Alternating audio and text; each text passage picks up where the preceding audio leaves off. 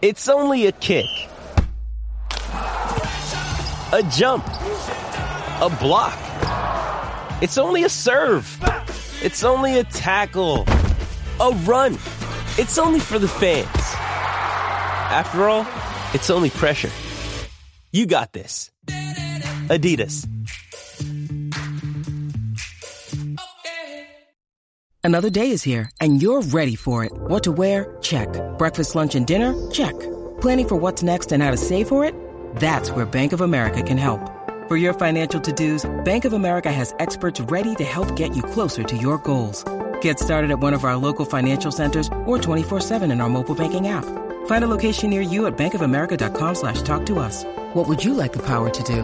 Mobile banking requires downloading the app and is only available for select devices. Message and data rates may apply. Bank of America and a member FDIC. Jewelry isn't a gift you give just once. It's a way to remind your loved one of a beautiful moment every time they see it. Blue Nile can help you find the gift that says how you feel and says it beautifully with expert guidance and a wide assortment of jewelry of the highest quality at the best price. Go to BlueNile.com and experience the convenience of shopping Blue Nile, the original online jeweler since 1999. That's BlueNile.com to find the perfect jewelry gift for any occasion. BlueNile.com. This episode is brought to you by Shopify. Whether you're selling a little or a lot, Shopify helps you do your thing, however you cha-ching. From the launch your online shop stage, all the way to the we just hit a million orders stage. No matter what stage you're in, Shopify's there to help you grow. Sign up for a $1 per month trial period at shopify.com slash special offer, all lowercase. That's shopify.com slash special offer.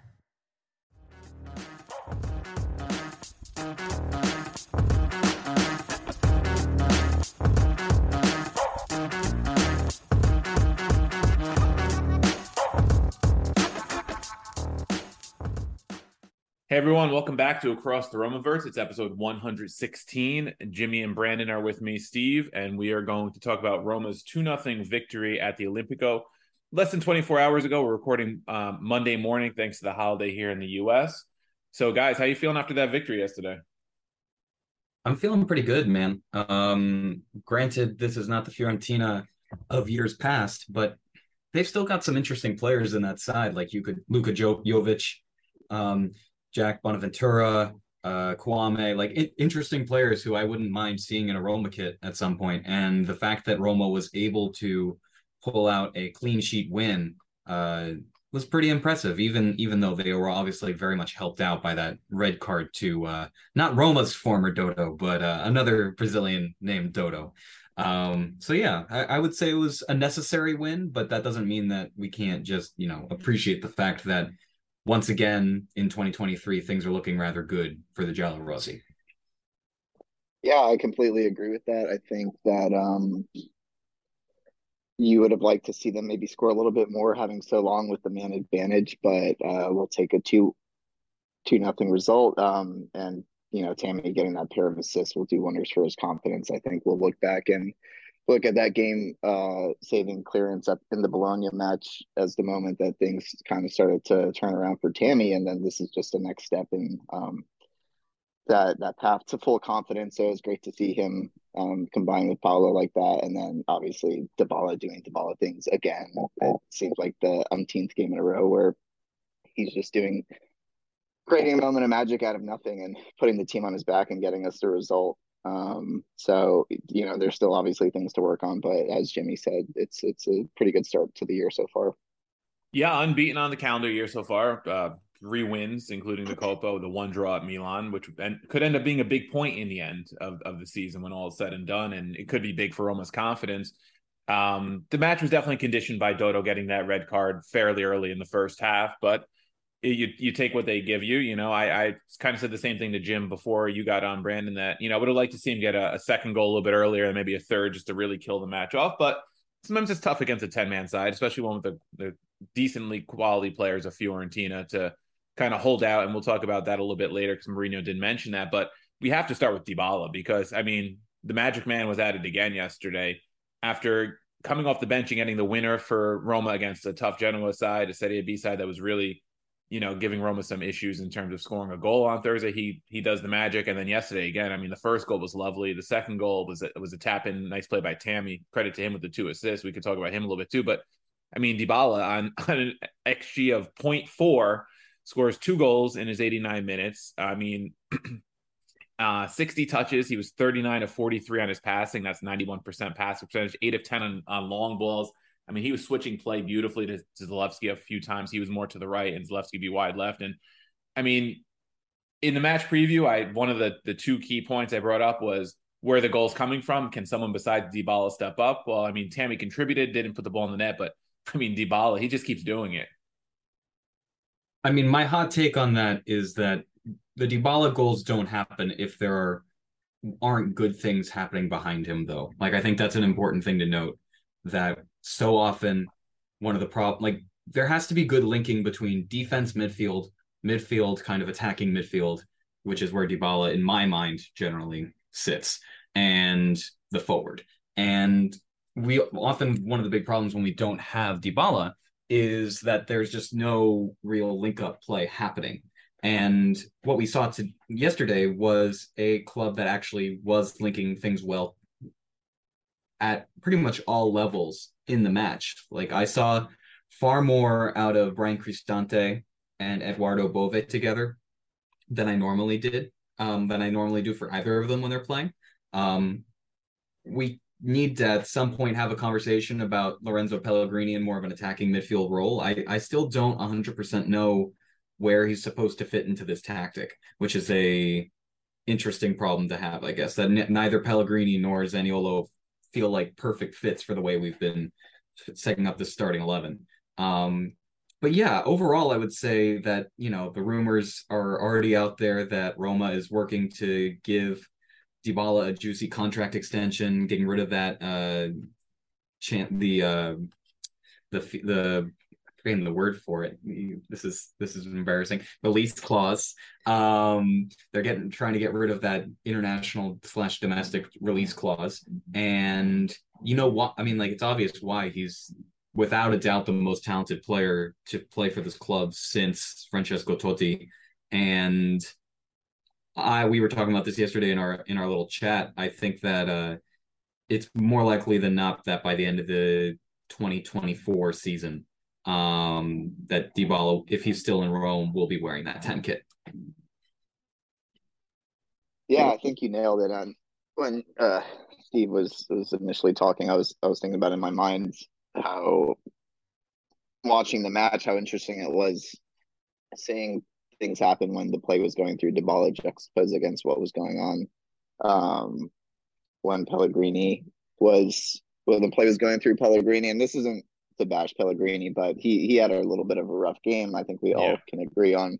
Um, and it was just interesting to see that because it's it's so very clear like the play needs to go through Paulo. Um, I don't think anybody can argue that really. Uh, I know we all agree that Pellegrini is a great attacking midfielder, and especially so last season.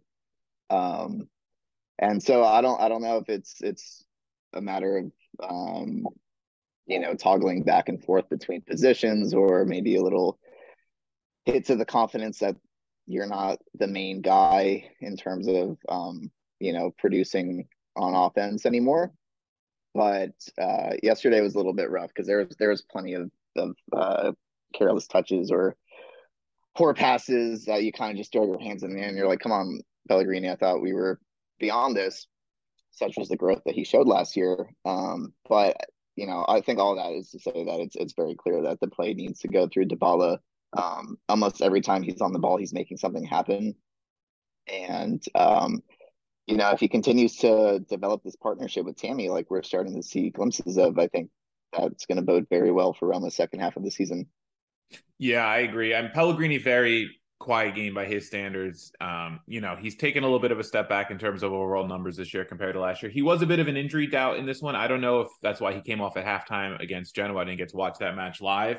Uh, but only 21 touches, 15 to 17 passing. So very kind of uh, subdued match for him. But Dybala, yeah, I mean, everything going through him, dropping a little bit deeper into the midfield to receive the ball. And some of those those switches he was playing just open up play. He makes so many things happen. And and Tammy had a very good match, very strong match in my opinion. Um, without touching the ball a whole lot. Uh, only 22 touches, 9 to 12 passing, but one big chance created, two assists for Dybala. I mean, he's got to be feeling good about himself after getting the the tying goal late in Milan last week in stoppage time. He got that uh, really what was worth a goal defensively, saving that that goal against Bologna late in that match. So he's starting to, I think, feel good about himself. I mean, post match he was he was very happy. He um he said after the match, I saw myself learn another side of my game today. Usually I provide the goals, but today I provided the assists. So I'm happy for Dybala. I'm happy for his goals. And now obviously he needs to give me two goals. So he was in a very, you know, good mood after and, and for good reason, because he was a big reason why Roma was able to get the three points yesterday. You, you want your striker scoring goals, and he admitted he'd rather be scoring the goals, uh, more goals than he has. Um, but the most important thing is the three points, and and I think that was uh, very positive to see, especially with you know the the race for the Champions League spots looking like they're going to be very tight throughout the season. The the better Tammy's feeling about himself, the better shape Roma will be, and especially like you said, that partnership is starting to grow between him and Dybala, and he acknowledged that. Yeah, I think I would also just add that the good thing strikers can be strikers get the reputation of being very selfish players. Uh, they get just in general, like regardless of what striker you're talking about, I think that's a kind of a trope for the position that they're really only looking out for them and that at their worst, you know, they're not involved in link up play. They're just expecting nice chances to be given to them on a silver platter whether it's with Dybala now or you know Zaniolo when Zaniolo was looking a little bit better, uh, Abraham has you know worked well with other forwards and other kind of attacking players throughout his time in Rome, which isn't always the case even for great strikers, and I think that's something that we should appreciate. Uh, obviously, you know, his form for the first half of the season was pretty miserable, but that doesn't make him particularly unique um, when it comes to Roma attackers.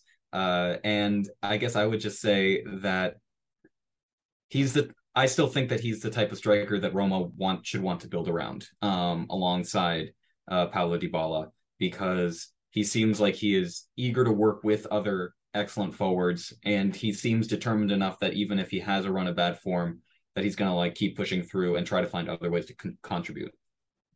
I think that last point is exactly what I what made me fall in love with Tammy last season because even when he wasn't scoring, the the 70 you know 79th minute 89th minute he's still busting his tail out there trying to press the opponent track down a ball loose ball that sort of thing you know that's it's that sort of work ethic that that makes you fall in love with players um and I think in the first half of the season, either we weren't seeing it that much or or as much, I would say, or the body language just wasn't there compared to last season. And I think that's starting to shift again, going back to um, that clearance. I think if you count that clearance, his game winning goal, and then the two assists provided yesterday, you know, he's directly responsible for Roma's last last six points. Um, so when you when you have that sort of production, your confidence, you know, skyrockets from there, and then it's on to bigger and better things, hopefully for Tammy,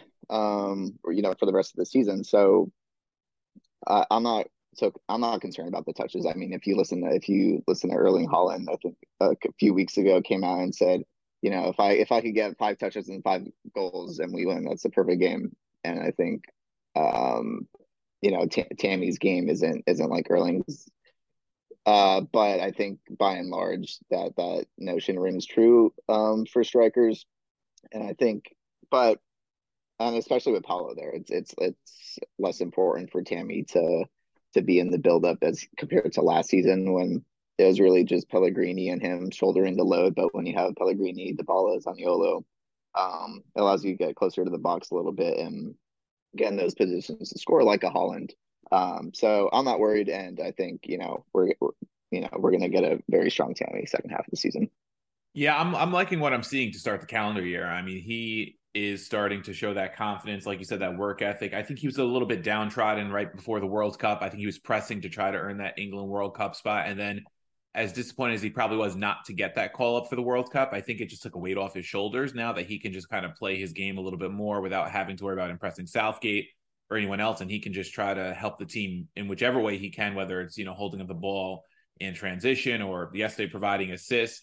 And you're right, I strikers you can't go off purely their touches, right? It's not like Totti playing a false nine role where you want him involved in every player. If Dybala is playing in a false nine role and he's technically your striker for that match, you're going to want him touching the ball constantly. Tammy doesn't have to do that. He's uh, like some of our listeners have said in, in, tweets and things like he's more of a fox in the box type striker, get himself in a good position and and kind of just put home those goals like he did against Milan, right? He was in the right place, right time off of a rebound and, and got that big goal. Another player I was impressed with yesterday, um, besides obviously Dybala and Abraham, Zalewski, I thought had a very strong 66 minutes before he came off. He got he got kicked and and and a, and a lot of other things yesterday. He actually was the player that drew the second yellow on Dodo, and and he took a hard knock. Um, was down for a little bit after that, stayed on for 66 minutes, and he had 33 of 34 accurate passes, uh, three of three on long balls yesterday. He won seven of nine ground duels. Um, was fouled five times, uh, and and had a couple tackles. I mean, this kid and and there was a couple impressive tackles in and around Roma's box early before I think um, the the red card came and Fiorentina was a little more on the front foot, where he just kind of nicked the ball off of I don't remember if it was Duncan or or Kouamé. I think it was Kouamé, and and it's just he's turning into a really good all around player. I mean, for a guy who came up as like an attacking mid winger type, he, he defends pretty well too now when he has to. Yeah, I would say in general that he's showing himself to be very versatile. Of course, that gives me a little bit of uh, PTSD from the Alessandro Florenzi experience. I do want him to. I, I wish that there would just be like a sign from above that's just saying like, okay, this is your actual position, play it, because he is clearly, you know, week in week out starting for the club.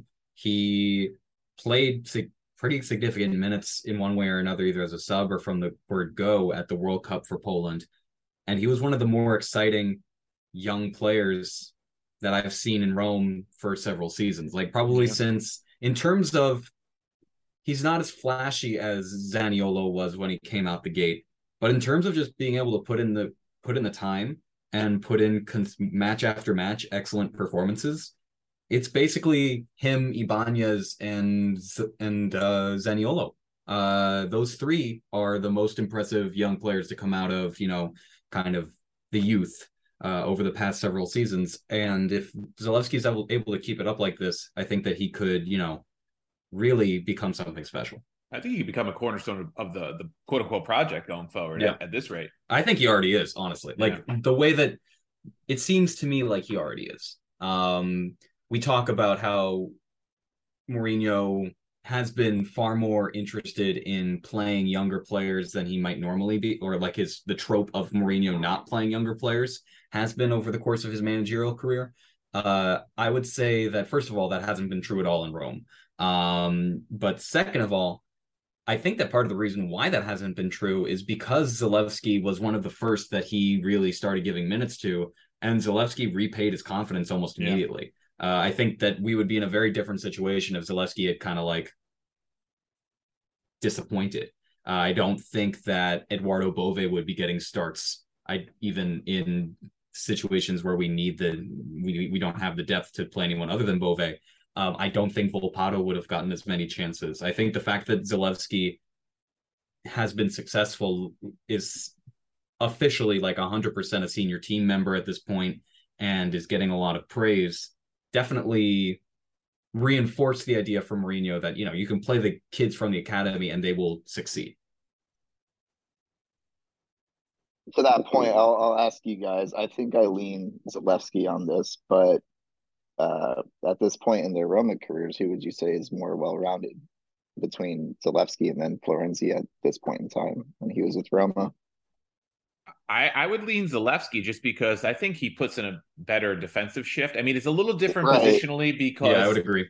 We have the three man back line now, so he's a little less, you know, relied on to defend one on one. He's usually got Ibanez behind him, and yes, it was Kumbulla, and they they paired up pretty well. Um, and that's the one thing that doesn't worry me as much about him being switched to this position because he's still playing a fairly attacking, you know, wide position at this point, where Florenzi was forced to be a, a true right back. Um, but I do like Zalewski's game. I think that they're both similar in the sense that they're not big guys, um, and they right. have to be kind of gritty to play that position. But I think the reason it works so well with Zalewski is because he can play a little more attacking as as a wing back rather than a true left back. I, I, I don't. I think I think Mourinho would be hesitant to play him as a true left back at this yeah, point because he's, he's not a defender. basically, Florenzi walked, so Zalewski could run. I, I would agree with that. And I would also say I just found this stat. Apparently, Mourinho is the manager to have included the most Primavera players in his regular squad rotations in the last decade at Roma. Um, I'm not um, surprised at all when you see all the guys are getting looks: to Tahirovic, Bove, Volpato, Zalewski. Um, probably exactly. forgetting at least one more. Yeah, and I mean, part of that is obviously the fact that you know, as opposed to trying to bring in like six or seven players each mercado, we're now going after like I would say bigger names and kind of not splitting up the money as much. So mm-hmm. we need mm-hmm. to have those younger players actually play, which I think is a more sustainable way to approach squad development.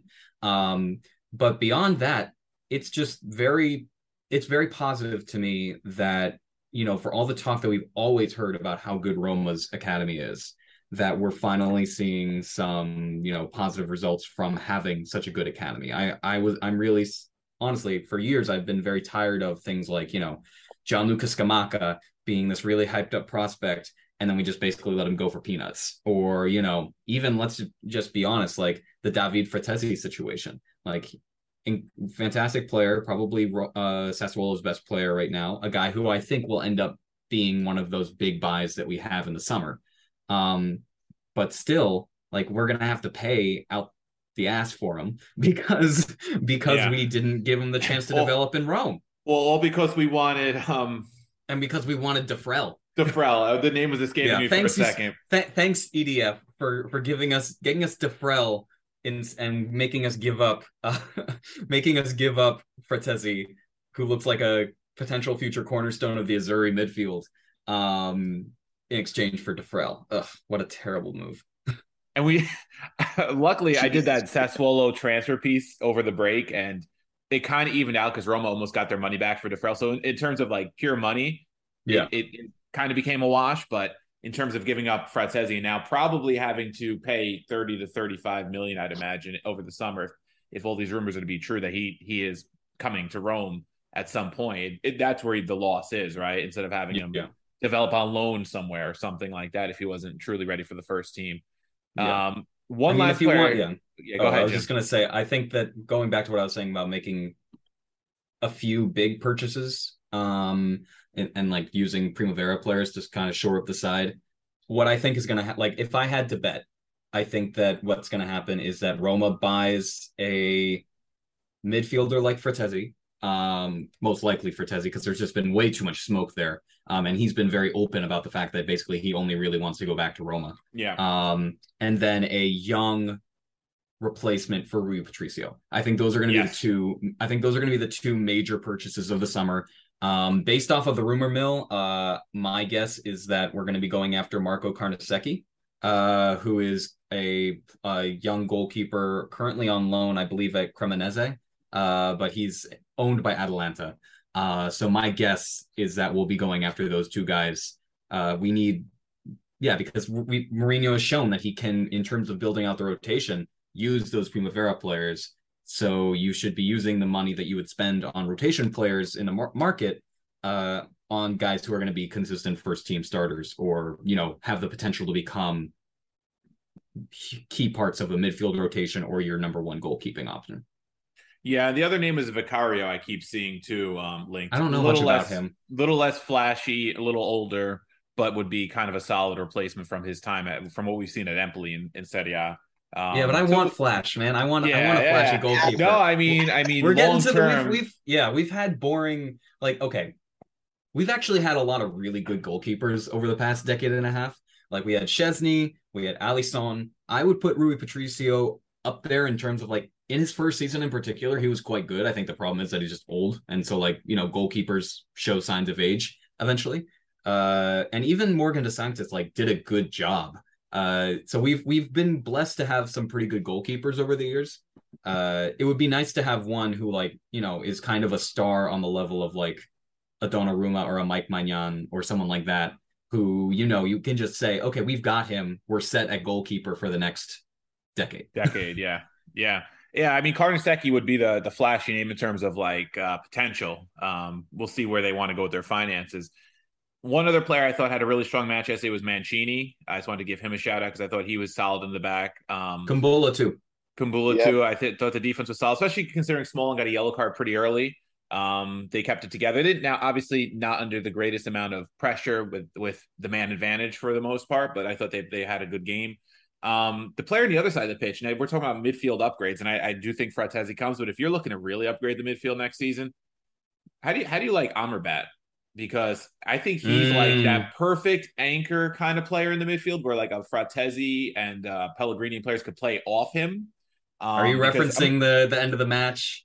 That, that I, I, saw those pictures, but when you think about like what Roma lacks in the midfield, right? This is kind of I think what Montage was brought in to do too, for the most part. Just uh, um, maybe not on an every match basis. I was going to read you his numbers here, um, because he, for a, a, guy who was on a team down a man, I thought he had a.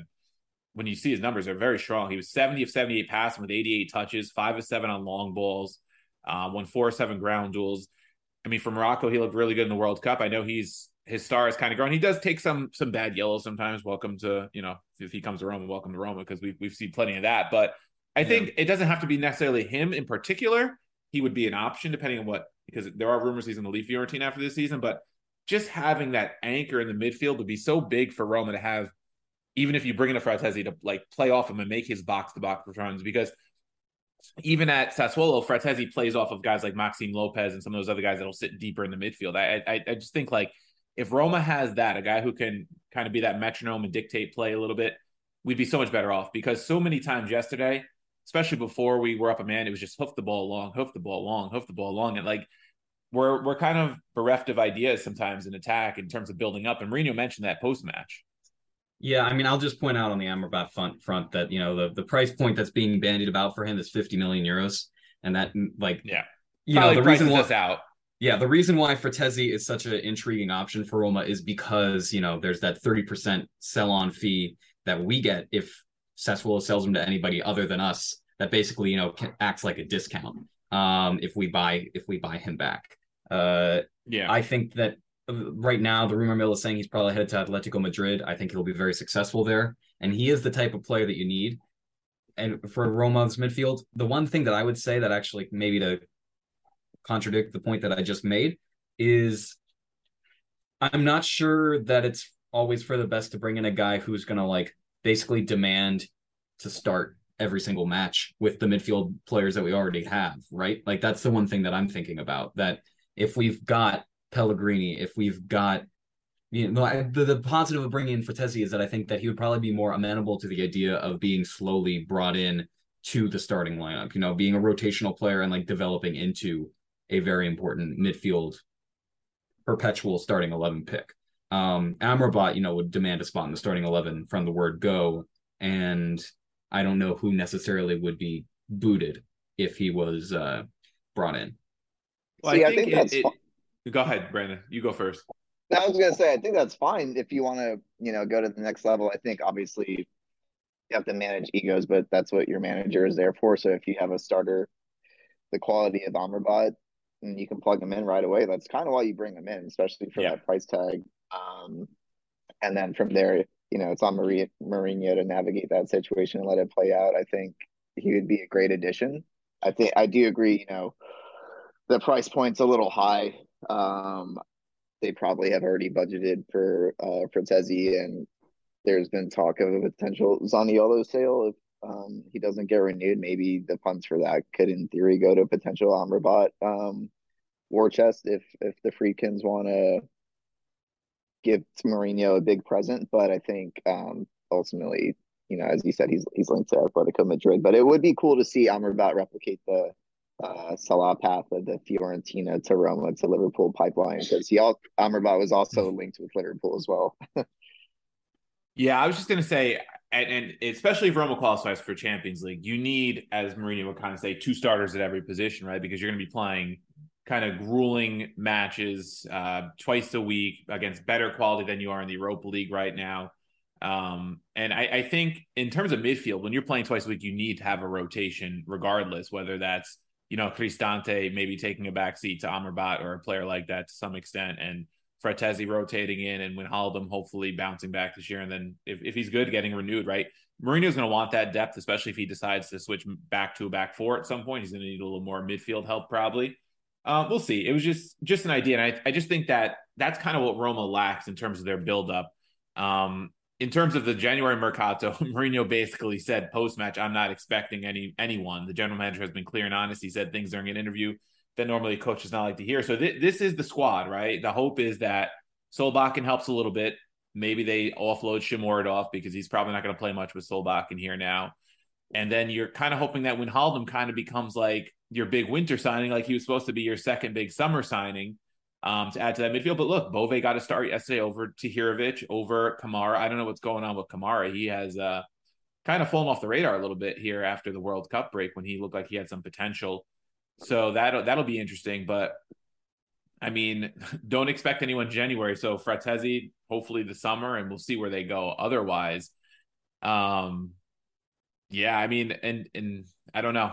Uh, we're gonna see. That's gonna be something I guess to talk about later in the season, and I think a lot's gonna depend on the Champions League qualification. Yeah, but at this point, I said this before. Um, Paulo Dybala seems intent on dragging Roma into the Champions League, kicking yeah. and screaming. Uh, despite many other players' best efforts, uh, he seems determined to get the top four spot.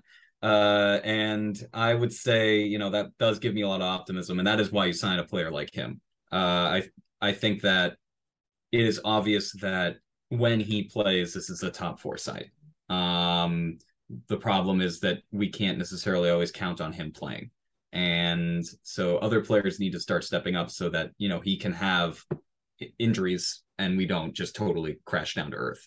Um, yeah. But something that we were talking about before was actually another Mourinho line saying, you know, as much as you know it's good that we're basically in the hunt for the top four, it also says something about the other sides that it still is close. Um, just because of the injury issues we've had, because of the lack of depth that we sometimes have to deal with, and I think that's very true. Um, I think that you know, congrats to Napoli after their demolition of Juve, they're probably going to win the Scudetto. Um, yeah, I, maybe I, maybe running away now. Yeah, but like everyone yeah. outside of them, uh, you know, has shown a lot of weaknesses, and I think that if there was a t- time for Roma to be able to seize on kind of the weakness outside of first place, uh, it would be now. And it certainly looks like you know, looking ahead at the next several matches that we have, uh, I think that you know we should hopefully be winning that Spezia match um, that's coming up on Sunday. Uh, after that is Napoli. Uh, after that is the quarterfinal, which will most likely be Napoli again. So we'll get a back-to-back Napoli serving. Oh, hopefully that, hopefully, hopefully that doesn't go too poorly. I will say the Cope has been funny all, so far, though. And also, out of all of the big sides, uh, I feel like I'm act- like the three sides that I feel more confident against when Roma comes up against them are Napoli, um, Atalanta and Lazio. Like those three, when we come up against them, I feel more confident than I do against others. Like that's just my uh, personal feel. That's just my personal most feeling. Years, most years, yes, but I mean, I think our worst match was Napoli this year. We did absolutely nothing against them. Yeah, we held out and held them to one really nice Osimhen goal, but we sacrificed everything going forward to to do See, that. the thing is, yeah, but like that that anti football is kind of like how Mourinho handles big matches. Like that is unfortunate. like it's not gonna we're not going to see too many like how what what even was the final score of that Juve match? Was it five one or was it even uh, worse? I think it was, five one. Yeah. yeah. They almost yeah. doubled Juve's conceded in one match. Juve had conceded seven before that all season, which was amazing to me. Yeah, exactly. So I mean, like we're not going to probably see a five one demolition by Roma, but I do have some optimism that you know at least for that Copa match, uh, there'll be something to get out of it. Um, assuming that Napoli does make it to that next round of the Coppa Italia my birthday is at the end of the month, so that's going to be a fun time for me. could be, be a really good birthday. Could be yeah, a really miserable yeah, birthday. Yeah, yeah. Um, I was speaking of the Copa, man, did we like break Milan with that goal last week because they lost up a man to Torino, and then they almost they almost lost this weekend to Lecce. They had to claw back and get two late goals to to get a point there. My hot uh, take is that yeah, I mean, my hot take with Milan is that just as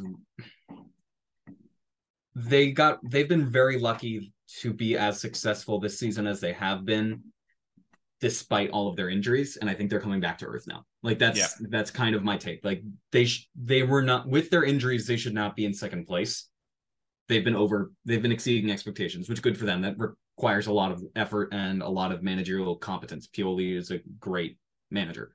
Um, but I would say that, you know, it's kind of natural that with all these injuries that they're going to be coming back to earth. Like you can't you can't expect to be a top two side in Serie A um perpetually with your backup goalkeeper playing things like that. Yeah, yeah. I mean, they've been playing Tatarusanu in goal all season, yeah. right? I mean, he had he was not that against us. Like what, two years ago, he had a master class against us and like stole that match. Oh my Rome god, and... yeah, I remember that. yeah, I just remember that was maybe the most pissed I was ever after a Roma loss because that guy stood on his head. But yeah, yeah. Oh man, we're gonna pause and take a quick commercial break, and then we'll be back to to look ahead a little bit and talk about the league in general because two through seven really tight right now. Hey, it's Kaley Cuoco for Priceline. Ready to go to your happy place for a happy price? Well, why didn't you say so? Just download the Priceline app right now and save up to 60% on hotels. So, whether it's Cousin Kevin's Kazoo concert in Kansas City, go Kevin, or Becky's Bachelorette Bash in Bermuda, you never have to miss a trip ever again. So, download the Priceline app today. Your savings are waiting. To your happy place for a happy price. Go to your happy price, Priceline. With threats to our nation waiting around every corner, adaptability is more important than ever. When conditions change without notice, quick strategic thinking is crucial. And with obstacles consistently impending, determination is essential in overcoming them. It's this willingness, decisiveness, and resilience that sets Marines apart. With our fighting spirit, we don't just fight battles, we win them. Marines are the constant our nation counts on to fight the unknown. And through adaptable problem solving, we do just that. Learn more at marines.com. All right, so we're back from our quick commercial break. Uh, just want to talk a little bit about some of Mourinho's comments in the post match, uh, including a very interesting one that we'll we'll we'll end with, I think. But um, he was asked, "What did he make of the defensive efforts tonight, and can the team improve at passing out from the back?" Because that was the, that's the thing I noticed a lot with Roma. They seem kind of out of ideas, and it's hard for them to, to work the ball at the back. A lot of time, it's either Mancini hoofing it long, and he he could be very accurate at times. Cristante the same from deep in the midfield, and it's hard for them to to build up unless they can get the ball to like a Dybala who's dropping deep into the midfield and and bringing it up and progressing it from the back. So this is what he said. At least there is not a camera on me all the time to watch my reactions. As I said before, we play with the quality that we have. Some coaches can play great football, others less so. We try to find a balance between the qualities we have, the issues we have, and the results we are able to get.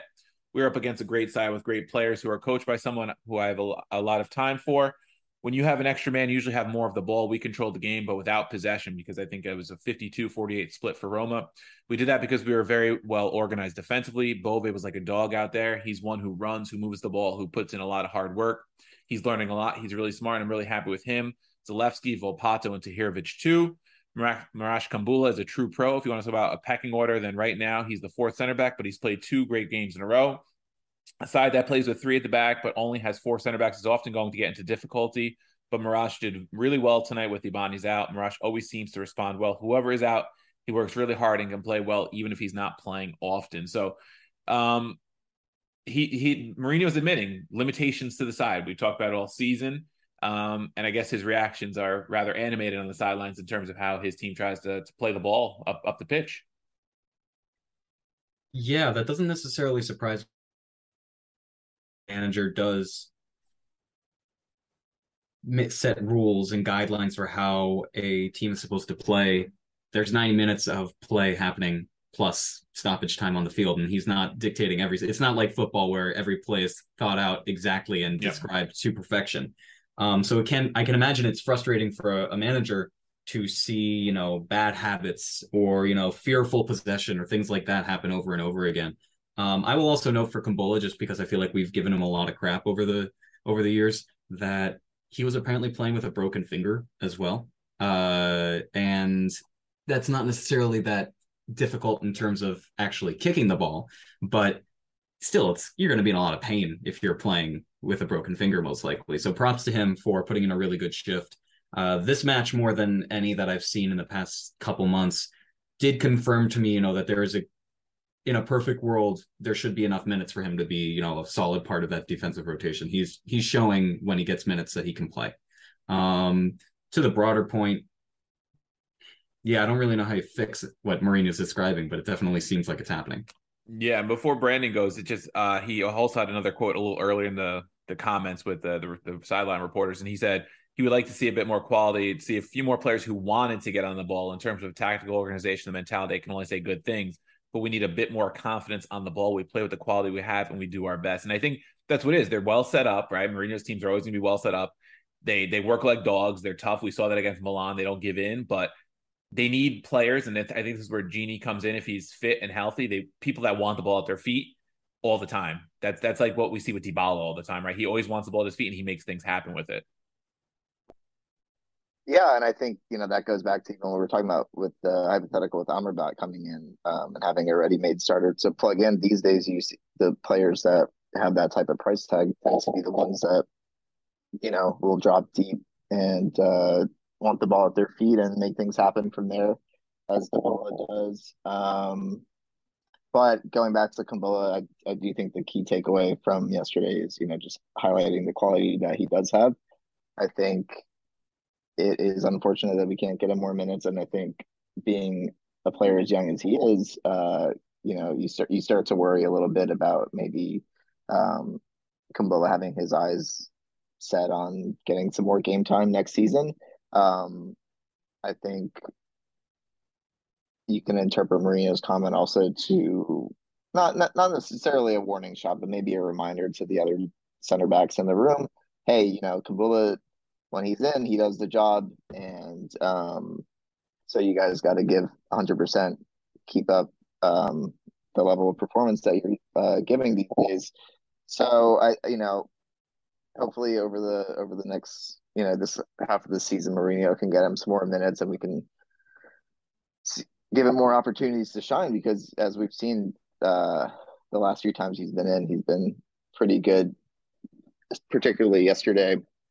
Um, so I, I do I would like to see more of him, but um, and you know, big shout out to him actually because when Smalling got that yellow card so early on in the match, I was I was thinking that we were done for. To be honest, I thought Smalling would pick up, you know, a second yellow at some point in the match just by virtue of Fiorentina going at him again and again, and then from there you start to worry how Roma can cope with that. But um, thanks to players like Kumbulla stepping up a little bit, where Smalling had to back off, Roma avoided that scenario, thankfully. So shout outs to him on that. But I definitely do want to see more of him going forward. Yeah, I, I think, and I think Mancini is actually one yellow away from suspension, so he'll get a match in the next few probably. Uh, you know, in, in, by default. But I think they do have to find ways to work him in because you never know when you might need him. Say Smalling gets you know injured and is out for a month. Hope knock on wood that doesn't happen. But something like that happens, then he's going to be relied on heavily. And like Mourinho said, when you when you're playing a back three and you only have four center backs, it could put you in a tough position. Like because then if you have an injury and then a suspension in the same match, you're looking at like uh Sel- Celik or Vino or Spinazzola or somebody playing as like a, a, makeshift, you know, third center back. So definitely uh some things to keep in mind. And I think getting him those minutes is going to be important to make sure he is is fully ready when the time comes again. And then just uh on that, you know, on the ball stuff, Mourinho was asked later by reporters, you know, how can Roma find those improvements and continue to improve on the ball? And interestingly enough, he he said because he knows players aren't coming in right now by bringing through the young kids. Tahirovic, ha- Tahirovic has that quality, but he needs time to improve. He needs minutes. He started against Bologna. He played 30 minutes at the San Siro. He played today as well. He's an example of player that can help the team improve because he has a quality in the middle of the park. Among the four defenders, we will find one that has a better idea of how to move the ball. To tell you the truth, I think Kumbulla is the one that does that the best from a defensive perspective at the moment. The real animal is Ibanez because he's very, very quick and eats anything that comes into his area of the pitch. We need to find different solutions. We cannot buy Mudryk for a hundred million. Speaking of the the Ukrainian that Chelsea just dropped uh, a cool hundred million on. Um, so interesting. He's saying, you know, these young players like Tahirovic, these are the answer for us right now. It's not a an answer some Romanisti or maybe Mourinho supporters like to hear because they're so used to him getting shiny toys on the market from teams, and he knows that's not the you know solution at Roma. And he was also asked about a formation change, and he said it is not an option because there are, are a lot of players who can't play with the back four. We need to hide our issues, not allow the team, uh, other teams to expose them. So we're we're going to see the back three the, from here on out, at least until the summertime. And Tahirovic might be getting a lot of minutes moving forward if if things play out the way Mourinho liked them to. Yeah, I mean, like we saw basically after his first start, like a lot of reports suggesting that he sees Tahirovic as a central element of the plan going forward, which I was surprised by because we didn't see that for Zalewski or even.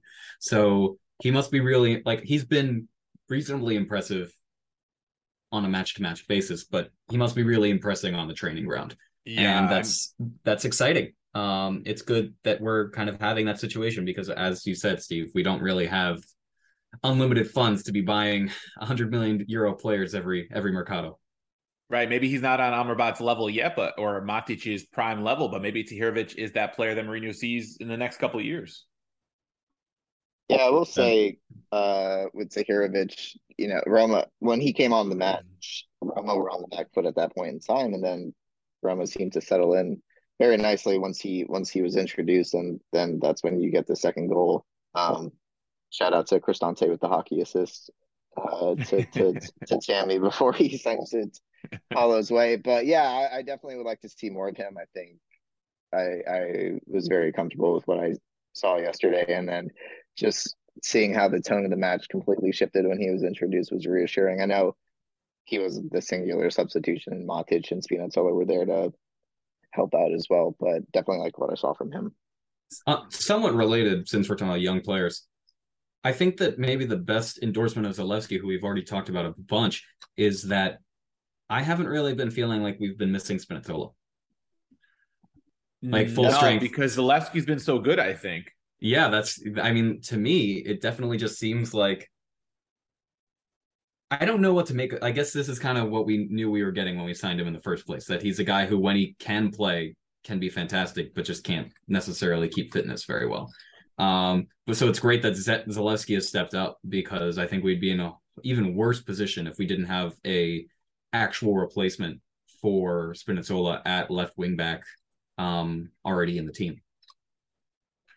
Yeah, he's been disappointing this year because pre-injury, right, and then for Italy during the World Cup, I mean, he was outstanding, outstanding. Euros, yeah. It, yeah, Euros. I meant uh, World Cup shit. yeah, he was probably we haven't been in one of those for a while. yeah. yeah. exactly. Uh, um, um uh, hopefully we'll be back in three years. But anyway, um, yeah, I mean, we we got so accustomed to him being like otherworldly prior to the injury, and he showed flashes, you know, since, but he has not been the same player. It's a tough injury to come back from for a speedster like him. I'm hoping he does get it back together so that he can be, um, you know, at least a, a reasonable, you know, strong alternative to Zalewski. If Zalewski is the out and out starter at this point, but Tahirovic, going back to to Brandon's point, he settled things down against Milan a bit too. Like he he is cool, calm, and collected for a 19 year old kid stepping into a match where his team is down by two goals at the San Siro against a, a strong Milan side.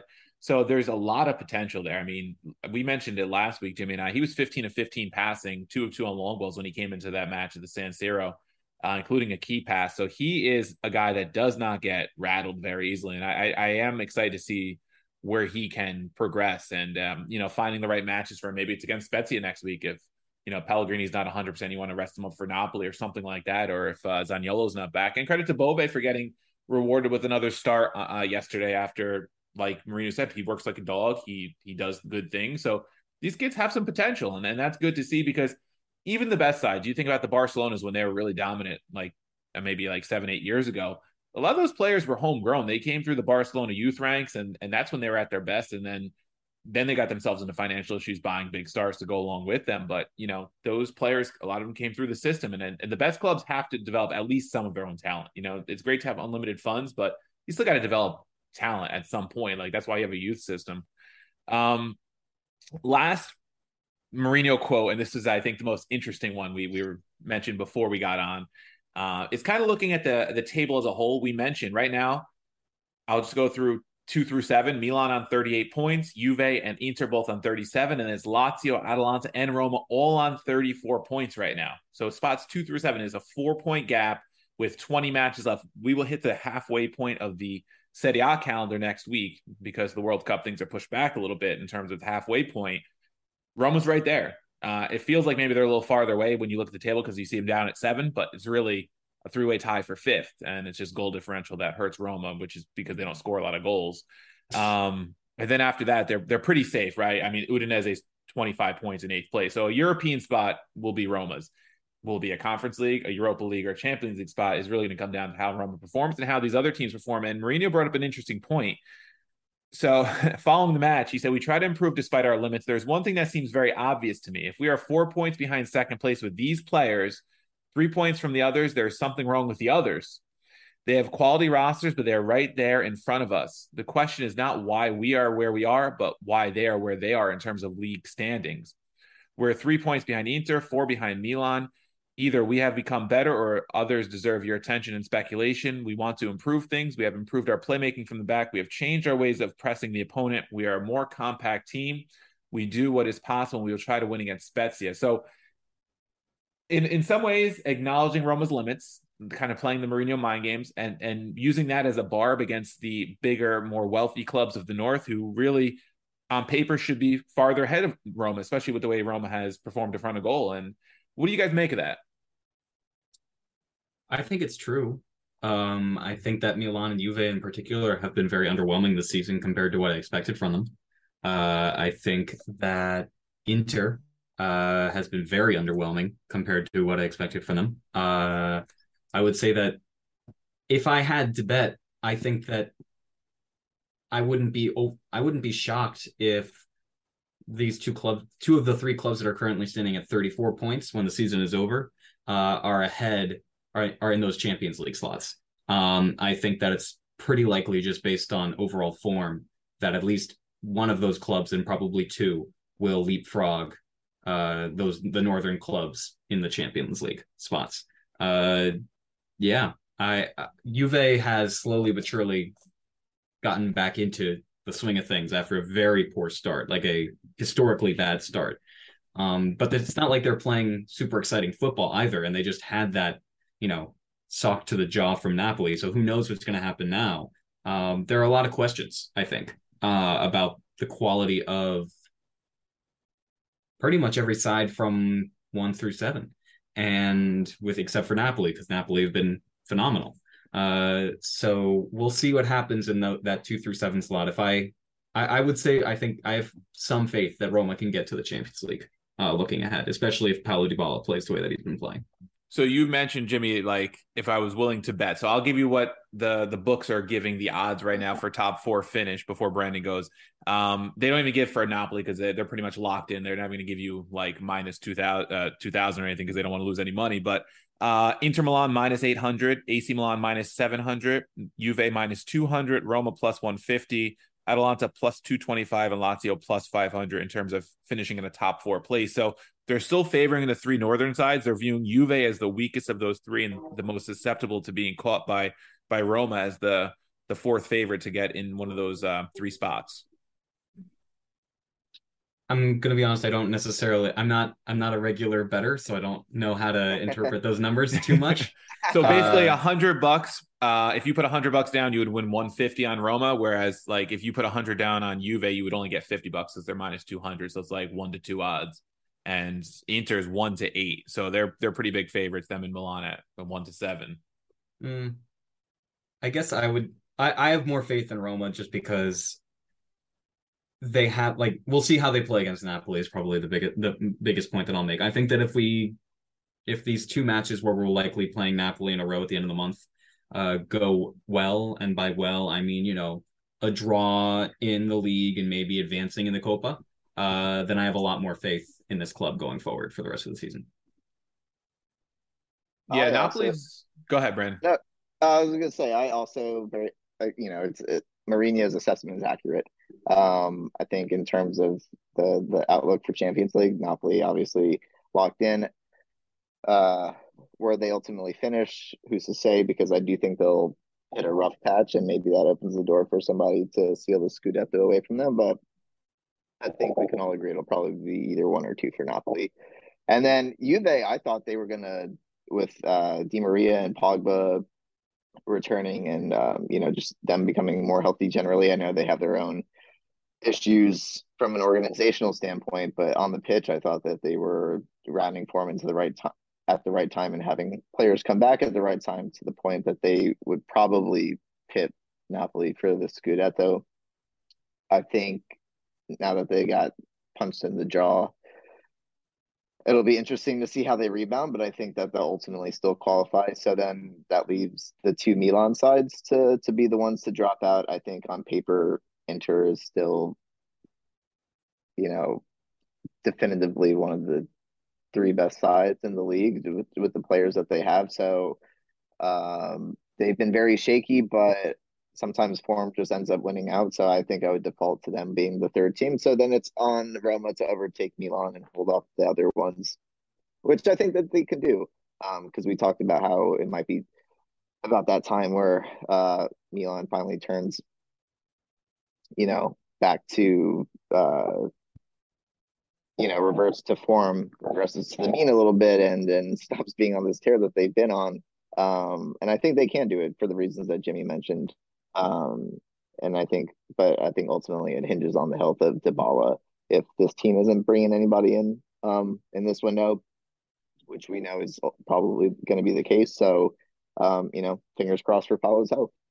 Yeah, it, it really showed in these few matches since the restart when he is fit and he is healthy. He is just at another level, right? He, he's La Joya for a reason. He just is, like Jimmy mentioned earlier in the show, he's the most talented player on this team since Totti all due respect to De Rossi, who's probably my favorite player of all time, just the talent level with Dybala, what he can do on the ball is just to another level of anybody but Totti.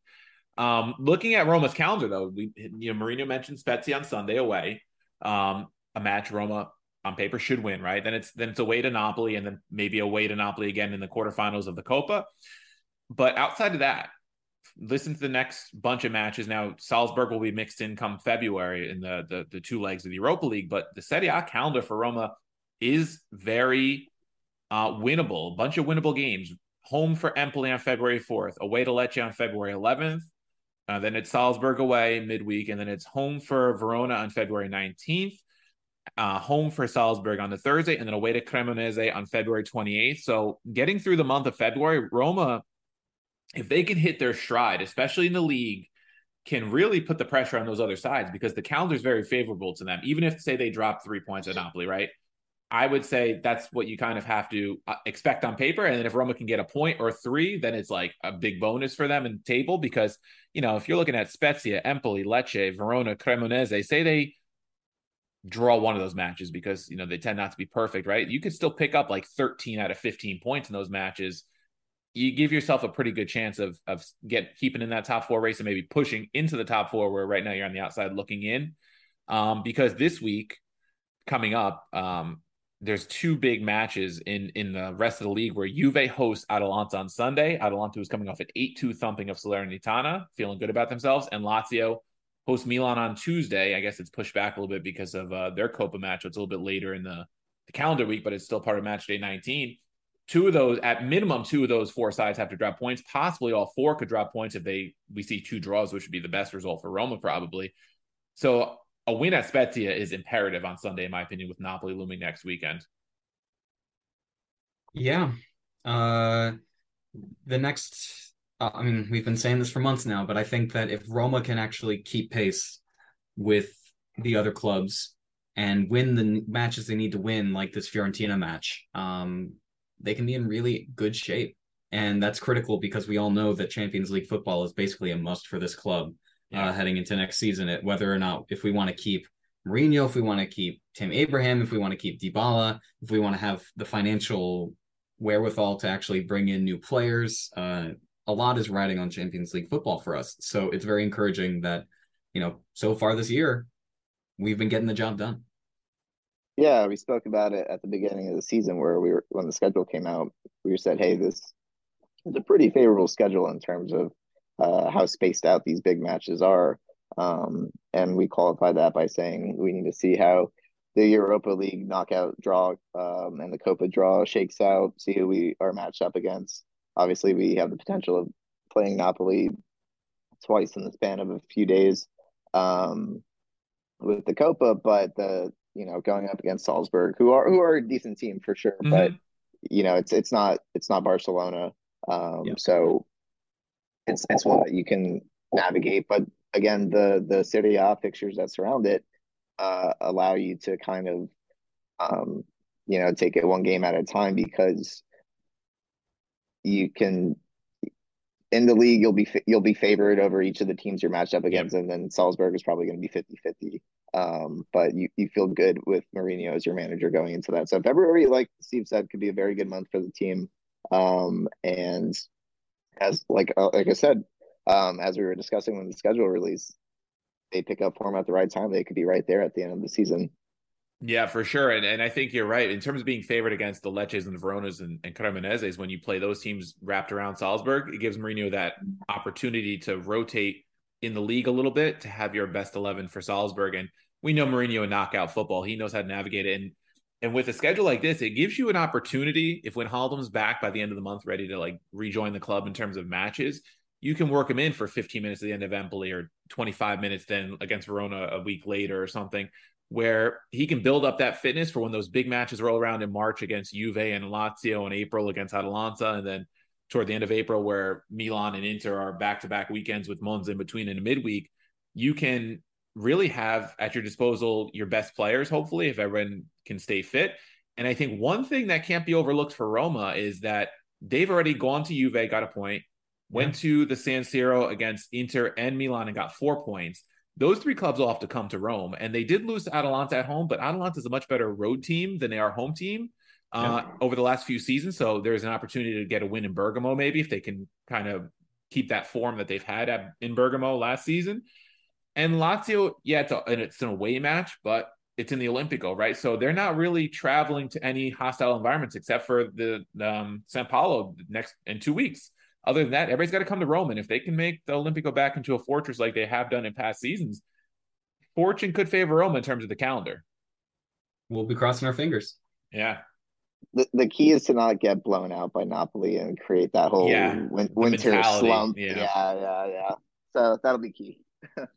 yeah, that that I think comes down to it. And and the back to back will be tough, but I, I think Mourinho will manage it in a way that it'll limit the damage if Roma does get get undone, right? I mean, you saw the way we played them at the Olimpico. We held them to one yeah. really nice Osimhen goal that was almost a zero zero.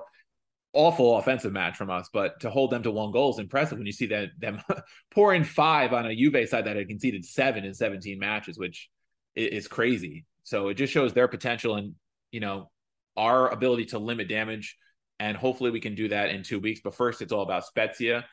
Um, so keep up with us on our site. Roma will get a little midweek break. The players can actually train and rest, and and uh, then again next week ahead of Napoli, and then it's going to be a, a, busy end of January, beginning of February with potentially Napoli twice. So keep up with all the work on the site. Thanks for listening, and guys, anything you want to leave the listeners with? Keep believing. I'll co-sign it. yeah, I, I'm. I am optimistic uh, if we can beat Spezia on Sunday, I will be very optimistic about that February calendar as long as we can, like you guys mentioned, keep it close against Napoli and and just stay mentally strong. And we've seen Mourinho be able to do that. So here's to hoping. And uh, thanks again for listening to another episode of Across the Romaverse.